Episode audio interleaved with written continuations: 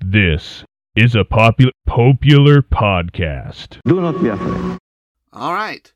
Hello and welcome, everyone. I'm sitting down, well, sitting down across uh, across many miles with Trevor Culley of the History of Persia podcast, and I figured Trevor would be a great resource for us to get to know several topics that have had a big influence on Christianity as it develops. Um, in this first chat, we're going to take a look at the history of Zoroastrianism just to see how that religion developed, where that came from. We've been looking at the history of Christianity, we've been looking at Judaism, um, and we've been looking at, you know, kind of the Western side, the Rome side of things.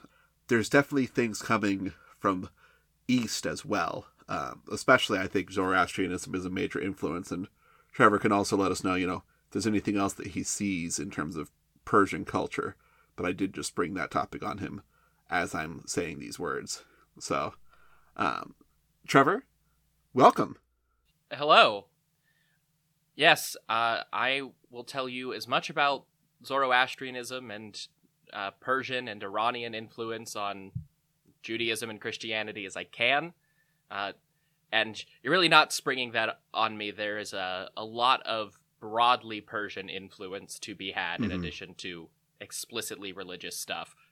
Yeah, it it seems like the uh, the culture and the religion, as is I would say fairly typical, um, have a lot of cross pollination. Right, it's not just one versus the other. Absolutely.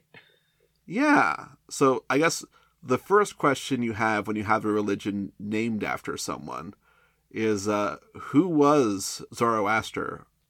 Right. So Zoroaster, or to use the name that he would have called himself, Zarathustra Spitama, uh, literally meaning Zarathustra the White, was a religious figure of some sort who lived around 1200 BC uh, in the southern part of Central Asia.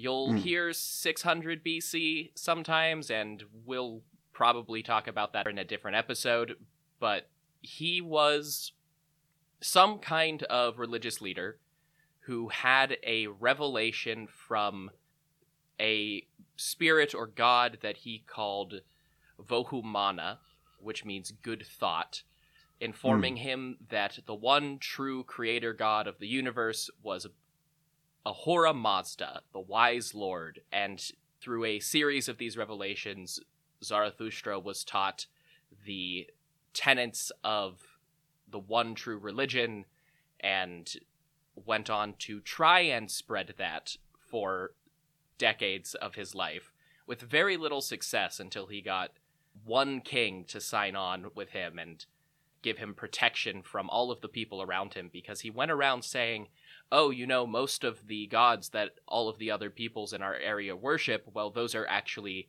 corrupted evil spirits who we should not follow. Mm. And that uh understandably upset some people. Yeah, and like I just as I'm listening, I'm hearing things that you see in sort of the beginning, um, you know, generation of a number of religions. You know, the the sort of the lone. Uh, would it be appropriate to call him a prophet or not really? Yeah, uh, that's certainly the word that people use. Uh, it's not there's not really an equivalent term in Mhm. Avestan, the Zoroastrian religious language, uh, but he gets the same sort of titles as Muhammad when talking about him in uh, modern Persian. So I think Mhm. that fits. hmm It certainly seems to be eventually getting, you know, at least traditionally, some of that uh, state acceptance that probably makes us so that we know some about him. Um, I, I thought it was interesting that you mentioned the the earlier time frame as more likely. Um, you know, certainly we can we can get into that more, you know, in the future. This is just sort of giving us a general foundation. But uh, I mean, is that a normal thing for Persian history for us to have a date that seems reasonably accurate, or at least as accurate as it can be, that far back? Um, 1200 is a very long time ago. Well, yes and no. He wasn't Persian. He was part of you know what we just kind of call the Avestan Mm, community because that's the name of the language they spoke mm.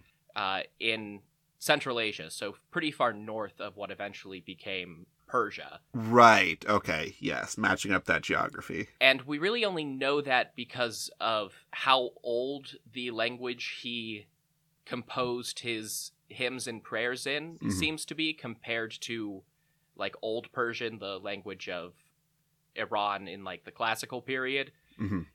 The 600 date comes a little bit from conflating the king that patronized him with a later king of the same name, or at least a later noble Mm. and this kind of millenarian belief that emerged in Zoroastrianism in late antiquity that led to some compression and deletion of parts of the timeline in Zoroastrian religious writing. Right. Well, I mean, I I will say I love a little bit of millenarianism, and you know, just seeking that uh, suitable season for the uh, end of the world and all of that.